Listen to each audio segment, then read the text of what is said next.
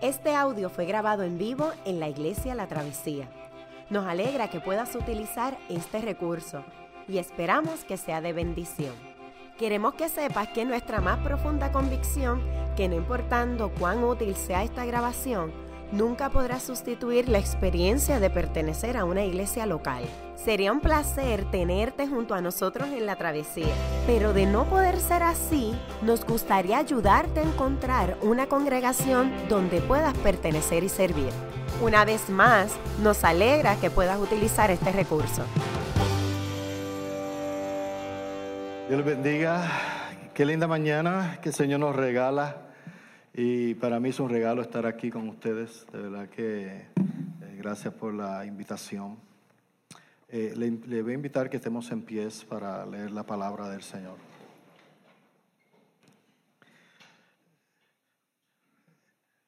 Leemos el- en el Evangelio de Juan capítulo 14, versículo 6 al 14. Dice la palabra del Señor en el nombre del Padre, del Hijo y del Espíritu Santo. Amén.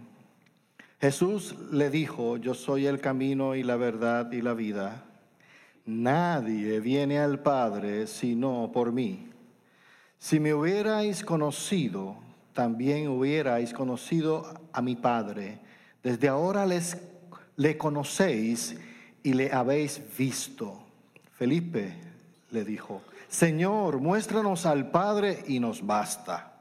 Jesús le dijo, tanto tiempo he estado con vosotros y todavía no me conocéis, Felipe. El que me ha visto a mí, ha visto al Padre. ¿Cómo dices tú, muéstranos al Padre? ¿No crees que yo estoy en el Padre y el Padre en mí? Las palabras que yo os doy, no las hablo por mi propia cuenta, sino que el Padre que mora en mí es el que hace las obras. Creedme que yo estoy en el Padre y el Padre en mí. Y si no, creed por las obras mismas.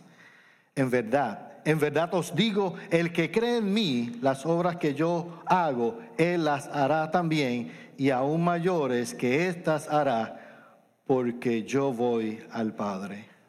Y todo lo que pidáis en mi nombre, lo haré, para que el Padre sea glorificado en el Hijo.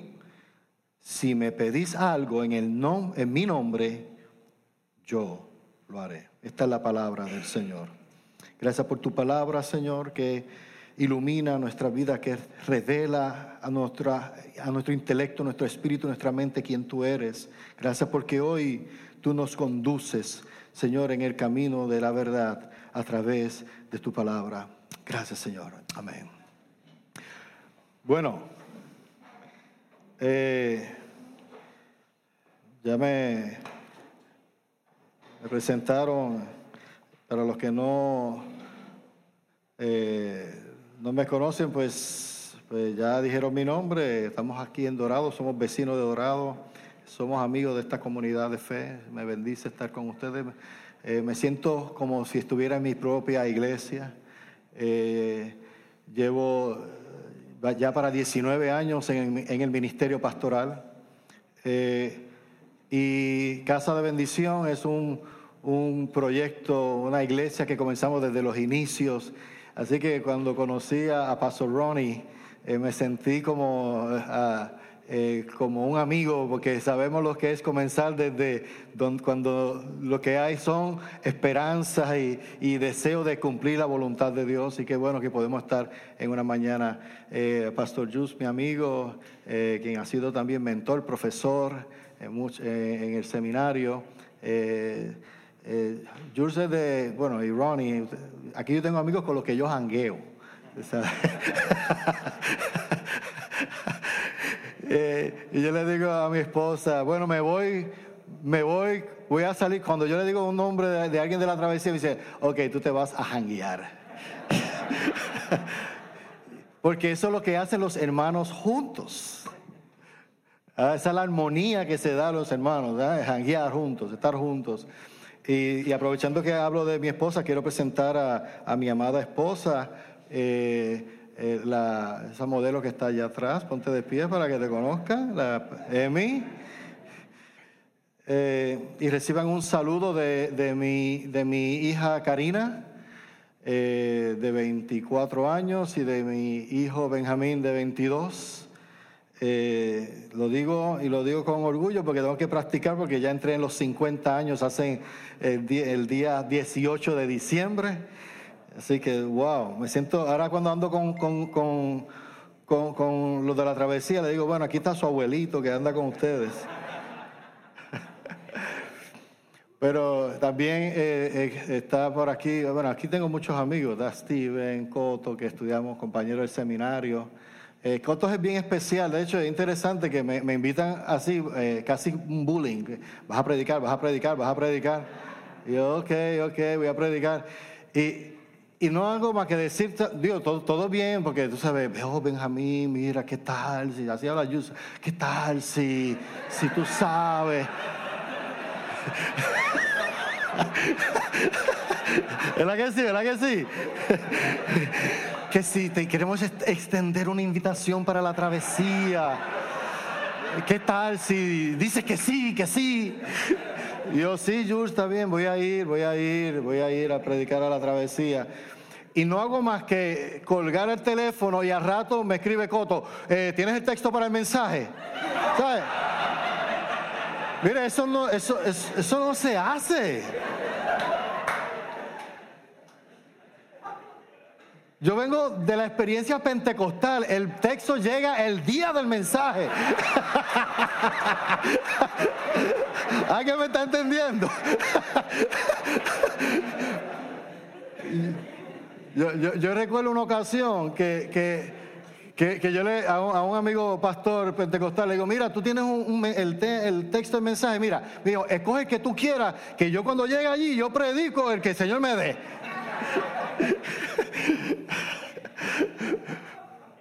Y casi hice eso, pero no me, ajusté al, texto que... Así que eh, hay que reírse, hermano, hay que gozarse en el Señor y, y, por esto lo podemos hacer en un foro tan bonito como este. Pero queremos compartir la palabra del Señor.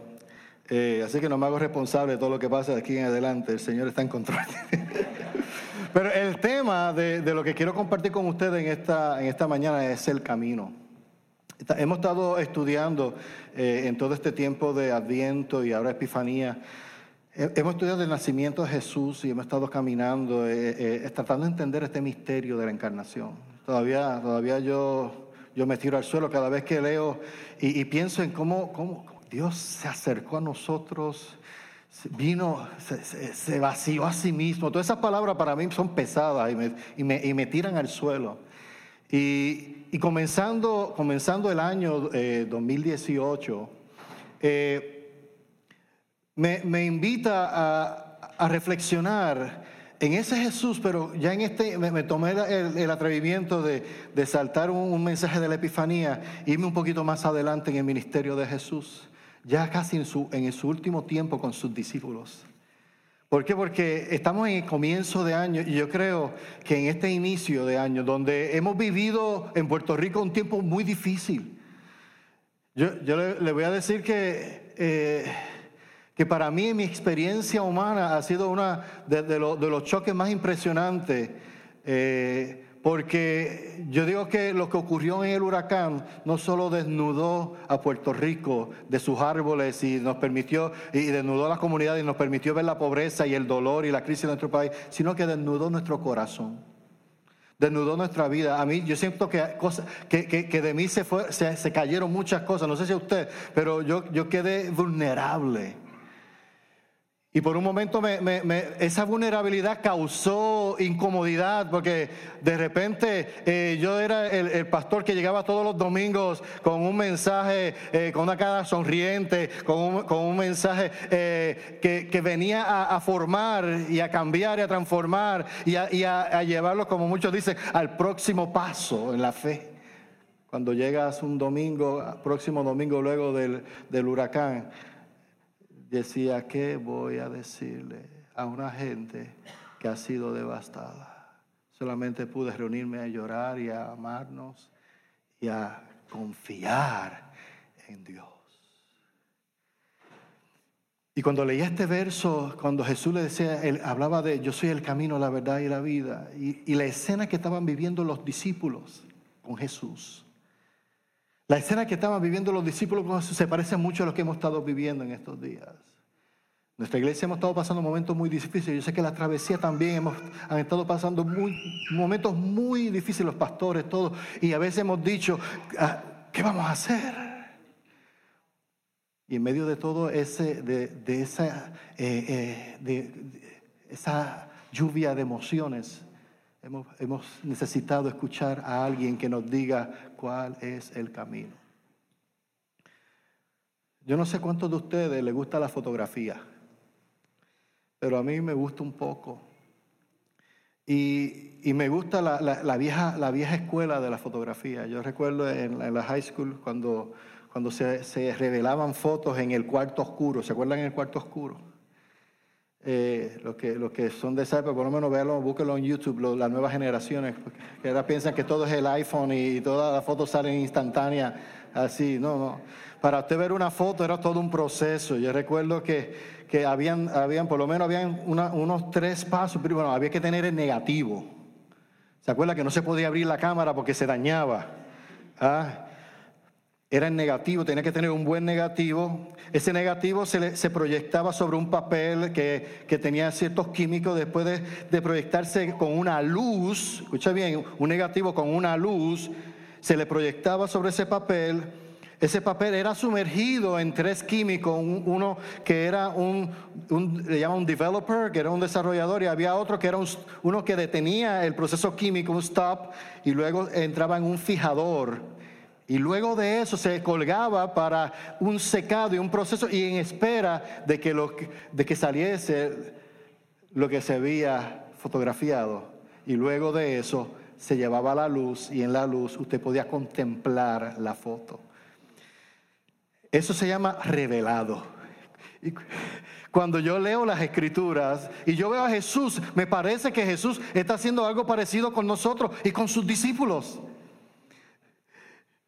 Sus discípulos estaban turbados. De hecho, habían, interesantemente, antecedentes al relato del verso de hoy. Jesús ya había entrado de manera triunfal a Israel. Los discípulos estaban excited, estaban, wow, el Mesías rey, ahora es el tiempo de gobernar, vamos a derrocar el imperio romano, ahora, ahora sí es que This is the man, Jesus. Después de esto, Jesús levanta a Lázaro de la muerte.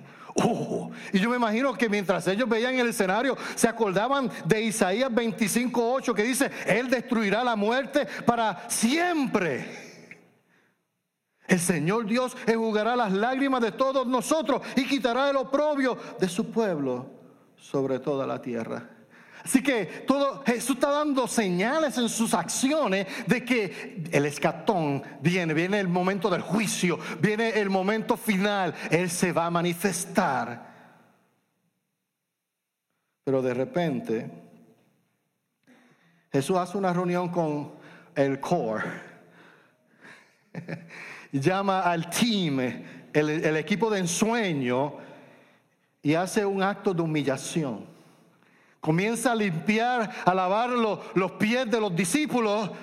Y eso comienza, y, vemos a un Pedro que en un momento dado dice, ¡Eh, eh, eh, eh! ¿qué tú haces?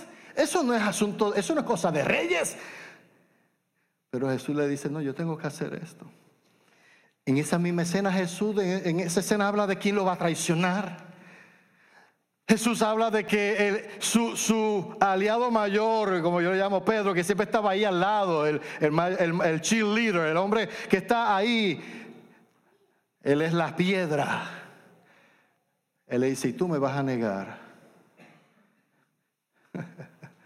Después dice, uno de ustedes me traiciona aquel equipo que está listo para tomar el reino, de repente como que todo se comienza a desmoronar. Comienzan los pensamientos de los discípulos, ¿qué está pasando aquí? ¿Estoy yo perdido?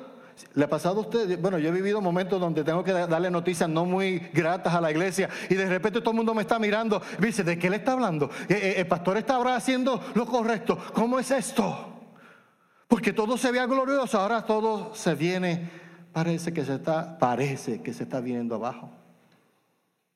Jesús entra en un diálogo que no querían escuchar sus discípulos, porque ellos tenían una expectativa de aquel líder, él era el Mesías.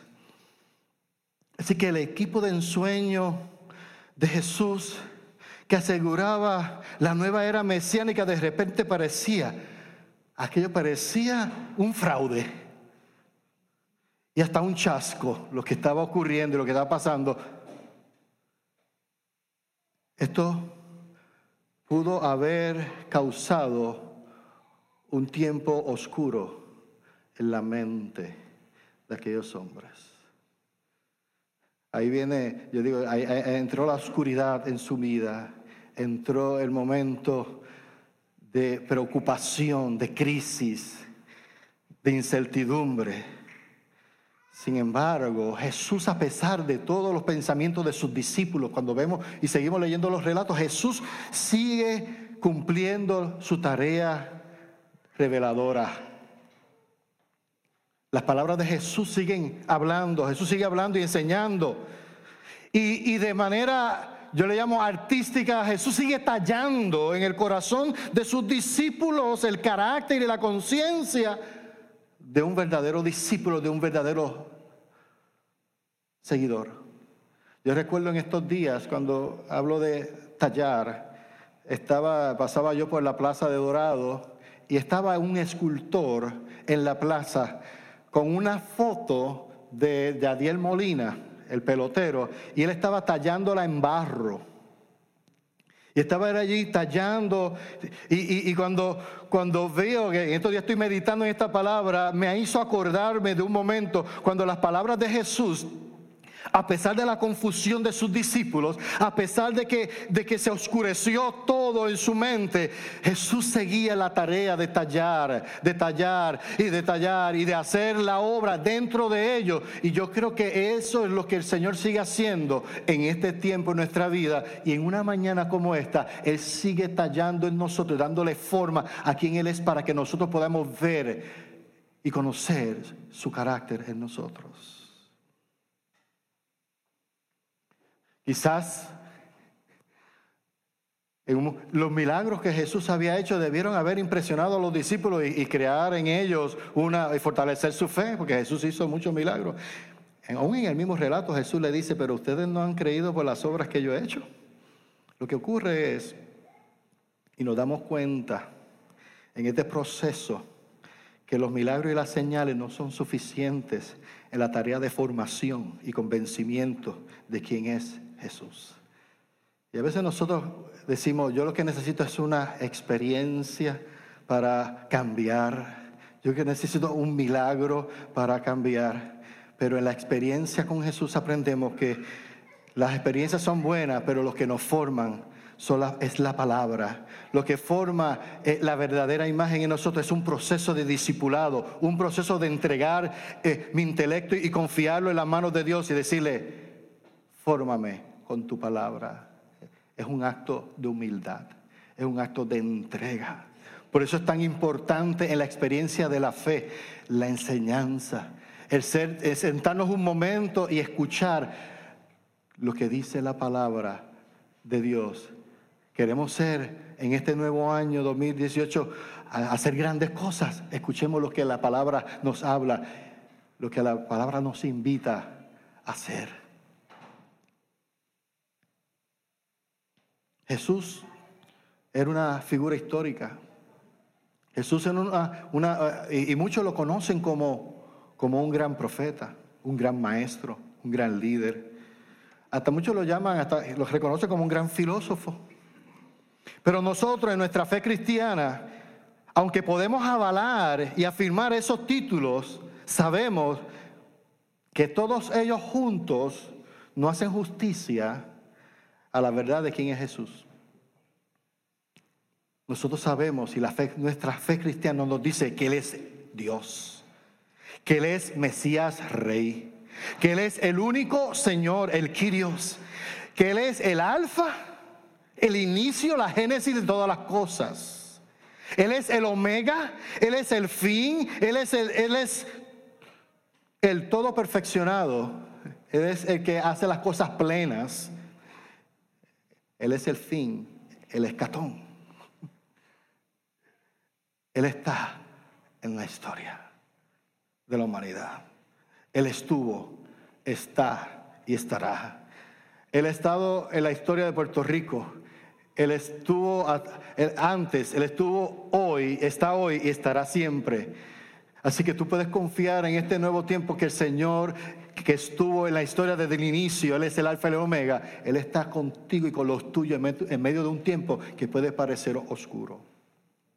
Pero recuerde que si usted dice, es que pastor, me siento tan negativo en estos días, acuérdese que para una buena foto necesitas un buen negativo.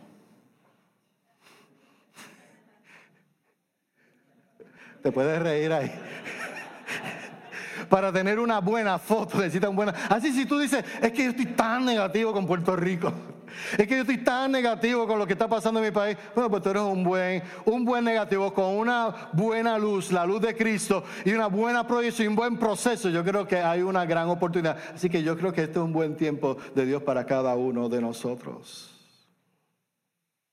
Cuando Jesús le dice a los discípulos, yo soy el camino, estas palabras fueron directamente, escuche bien, a reordenar los pensamientos confusos y turbados de sus discípulos. La visión y expectativas triunfales que tenían de su máximo líder se veían difuminadas y oscurecidas por la noticia de un evento que era próximo, la muerte del maestro. ¿Cómo era esto posible? Y quizás otras preguntas estaban retumbando.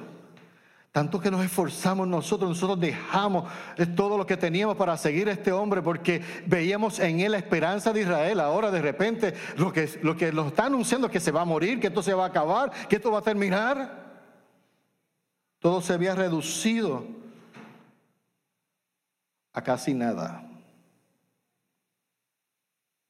Y quizás preguntaban, si él no es el Mesías, entonces ¿quién es?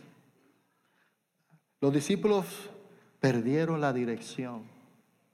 Perdieron la dirección. Y he aprendido algo, que una mente turbada se vuelve inquieta en busca de dirección. Una mente turbada está buscando, una mente turbada, yo no sé usted, pero yo soy de los que me pierdo fácil. Usted me pone como la gallinita ciega, me da tres vueltas, yo no sé si estoy aquí o estoy, me fui a otra dimensión, me pierdo totalmente. ¿Ah? Sí, no sé si ustedes como yo, yo, voy en una dirección y de repente no sé si cuando salí si voy a la derecha o a la izquierda. Se turba la mente, se pierde la dirección. Los discípulos perdieron la dirección. Si él no es el Mesías, ¿quién es? Y comenzó solamente a tratar de encontrar una salida, pero Jesús en medio de todo ese pensamiento oscuro, esa turbidez de pensamiento, dice, yo soy el camino. ¿Ah? Me gusta lo que dice O'Day, dice que Jesús es el camino. Es la promesa de la posibilidad de estar en unidad con Dios, porque en Él uno se encuentra con la verdad de Dios. El camino cuando Él dice, yo soy el camino, Él está diciendo, yo soy, eh, en mí encuentran verdad, en mí encuentran el lugar para descansar sus pensamientos turbados, oscuros, en mí encuentran luz. Yo soy el camino y la verdad y la vida. Nadie viene al Padre si no es por mí. Esta expresión, me gusta cómo se combina camino y vida en este pasaje. De hecho, eso, eh, eh, cuando lo veo, camino y vida, veo hay una orientación escatológica. Vida. Vida. Vida es vida cuando nadie te la puede quitar.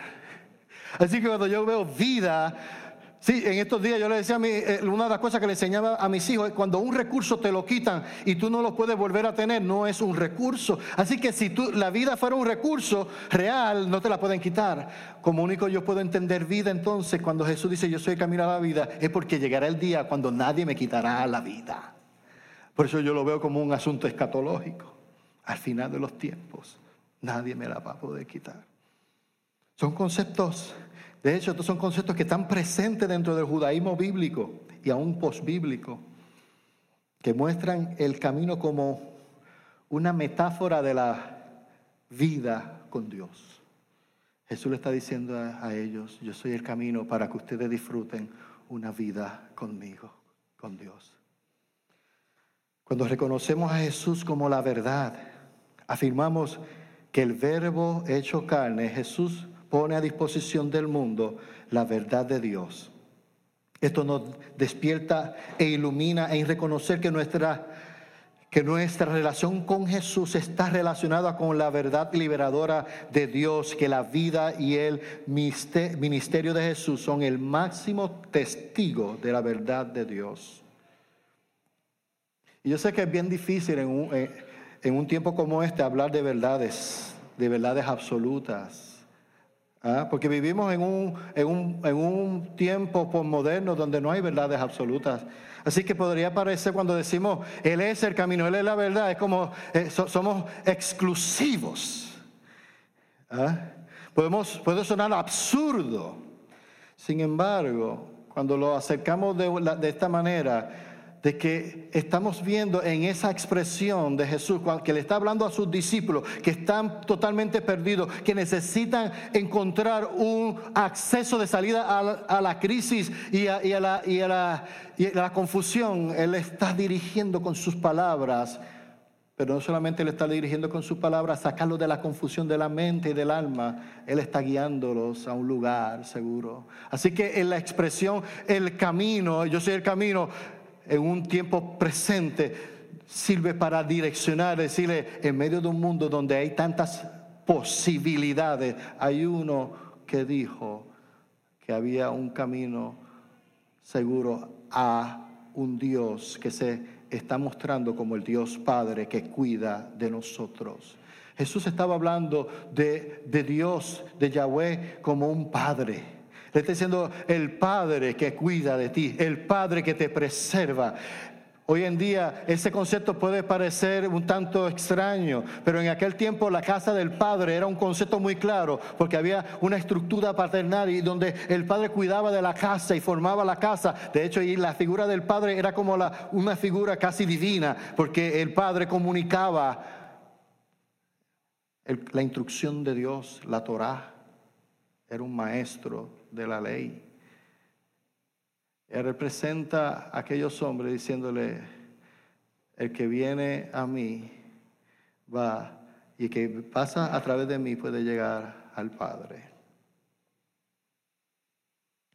Reflexionemos en que Jesús es la vida, porque Él es el regalo de vida para el mundo.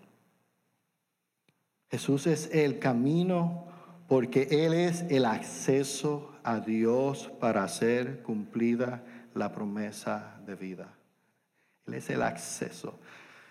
Él está diciendo a ellos, todos los sueños que ustedes tienen, que ahora parecen que se vinieron abajo, se cumplen en el Padre.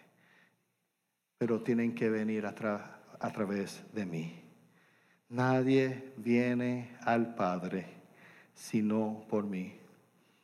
De hecho, esta expresión eh, establece que la venida de Jesús, el verbo hecho carne, alteró decisivamente la relación entre Dios y la humanidad. Estas palabras afirman que Jesús en la presencia es la presencia tangible, escucha bien eso, la presencia tangible de Dios en el mundo y que Dios el Padre solo puede ser conocido a través de esa presencia encarnada. El encuentro de la humanidad con Jesús, el Hijo, hace posible una nueva experiencia de Dios con el Padre. Es así. Lo que, por eso es que le estoy hablando que lo que está, el diálogo de Jesús con sus discípulos en medio de toda esa confusión, es, Él está formando en ellos. Él no simplemente le está diciendo unas palabras de te quiero decir algo para que te alegre, te estoy diciendo algo para que te transforme, para que te forme. Porque ustedes van a comunicarle esto al mundo. Esta es la esperanza del mundo. Yo soy el camino, yo soy la verdad, yo soy la vida. Esa es la, tesis del, Evangelio de Juan.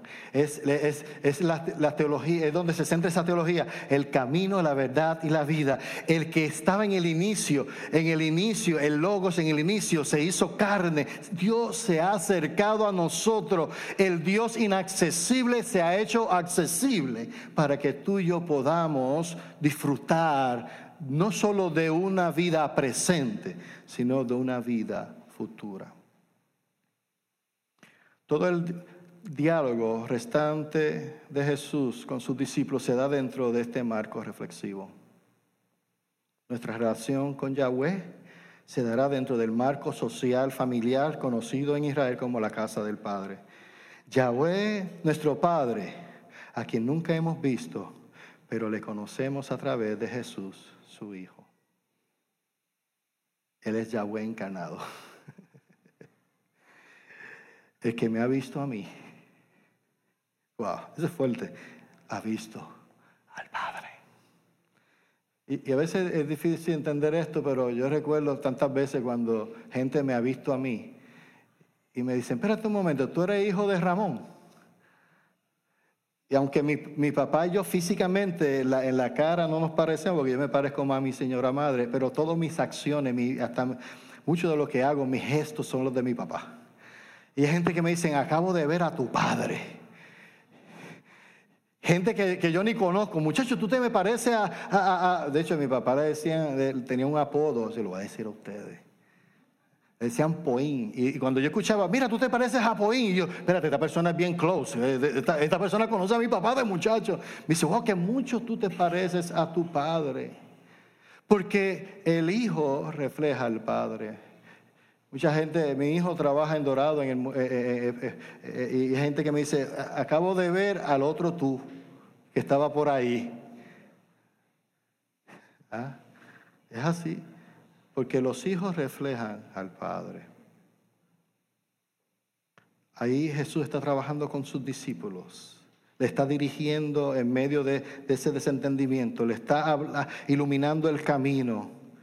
Él está, le está llevando a, a, una, invitando a una experiencia de formación y de crecer en medio de una crisis y una confusión de dirección. ¿Hacia dónde vamos ahora que el maestro dice que va a morir? Y Jesús le dice a ellos, en verdad, en verdad os digo, el que cree en mí, las obras que yo hago, él las hará también, y aún mayores que éstas hará, porque yo voy al Padre y luego, y todo lo que pidáis en mi nombre lo hará, lo haré, para que el Padre sea glorificado en el Hijo. Si me pedís algo en mi nombre, yo lo haré.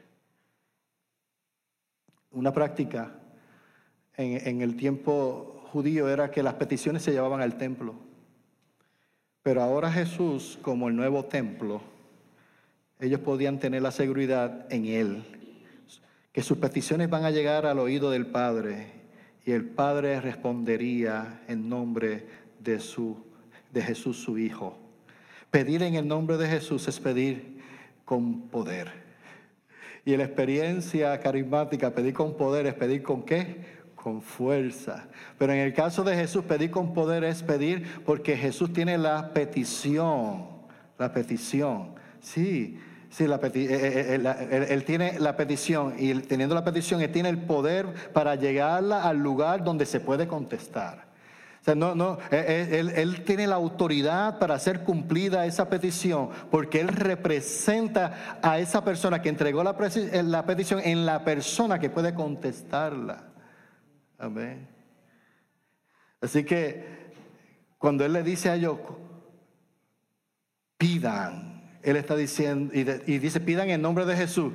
Le decían, pidan con la autorización correcta de que van a recibir la respuesta. Así que yo recordaba cuando venía en estos días meditando en este mensaje, un corito que yo cantaba, eh, y se me acaba de escapar. Le dije a mi esposa, le voy a cantar, como Jules también canta, yo voy a cantar también. Me acordé, deja ver dónde está. Jesús está aquí, pide lo que quiera. Jesús está aquí, pide lo que quiera. Él tiene poder, Él te lo dará. Jesús está aquí. ¿Te, acuerdas, verdad? Pide lo que quiera. Parecía como si, como si Jesús le estaba aquí cantando ese corito a los discípulos. estaba, en medio de, ese dolor, eh, un cántico como este debió haber sido como un sedante. Le, bajó el estrés. Le está diciendo, ustedes están preocupados ahora mismo porque no saben, entonces ahora dónde van a pedir, pero cuando yo me vaya, yo voy a representarlos a usted delante de mi Padre. Y las expectativas que ustedes piensan que no, se, que no se van a cumplir, lo que ustedes esperan que no se van a cumplir, se va a cumplir, porque yo se lo aseguro. Y por eso es que no me permitieron terminar de hablar. Me tengo que ir. No voy a estar con ustedes porque es que necesito estar allá para cumplir todo lo que ustedes están pidiendo para que el Hijo se glorifique. Para que el Padre se glorifique en el Hijo. Así que le está diciendo, parece doloroso, difícil que nos tengamos que separar, pero el cumplimiento de la palabra y las promesas de Dios se tienen que dar en este momento. Yo tengo que partir, pero para que se cumpla. Así que quiero cerrar con esto, y es que vivir la vida en comunión con Dios es vivir la vida seguros, que como Jesús está a la diestra del Padre, eso nos asegura un lugar con Él en Él. ¿Qué quiere? ¿Quiero llegar a Dios? Pues tengo un camino seguro a Dios el Padre en la persona de Jesús. Él es el camino. Tengo una vida segura hoy y en el futuro porque Él es la vida y Él es la vida hasta el final de los tiempos. Así que Él es la vida, por lo tanto sabemos que Él vuelve. Ya conmigo, Él vuelve. El que se fue, como Él dijo, volverá. Y todos nosotros tenemos esa esperanza. Él vuelve. Él vuelve. Aquellos discípulos se agarraron de la esperanza de la esperanza de que el que estaba allí con ellos, aunque iba a partir, siendo luego un embajador, vendría nuevamente. Y eso mantuvo a la iglesia en medio de toda persecución, toda oscuridad, firmes, creyendo. Y yo creo que en este tiempo, en el siglo XXI, todavía esa esperanza sigue. Él es el camino, Él es la verdad y Él es la vida. Que les bendiga. Oremos. Señor, gracias por tu palabra. Gracias por hablarnos. Gracias por este momento de dirección. Te pido que ilumine nuestro corazón, nuestra mente en este tiempo.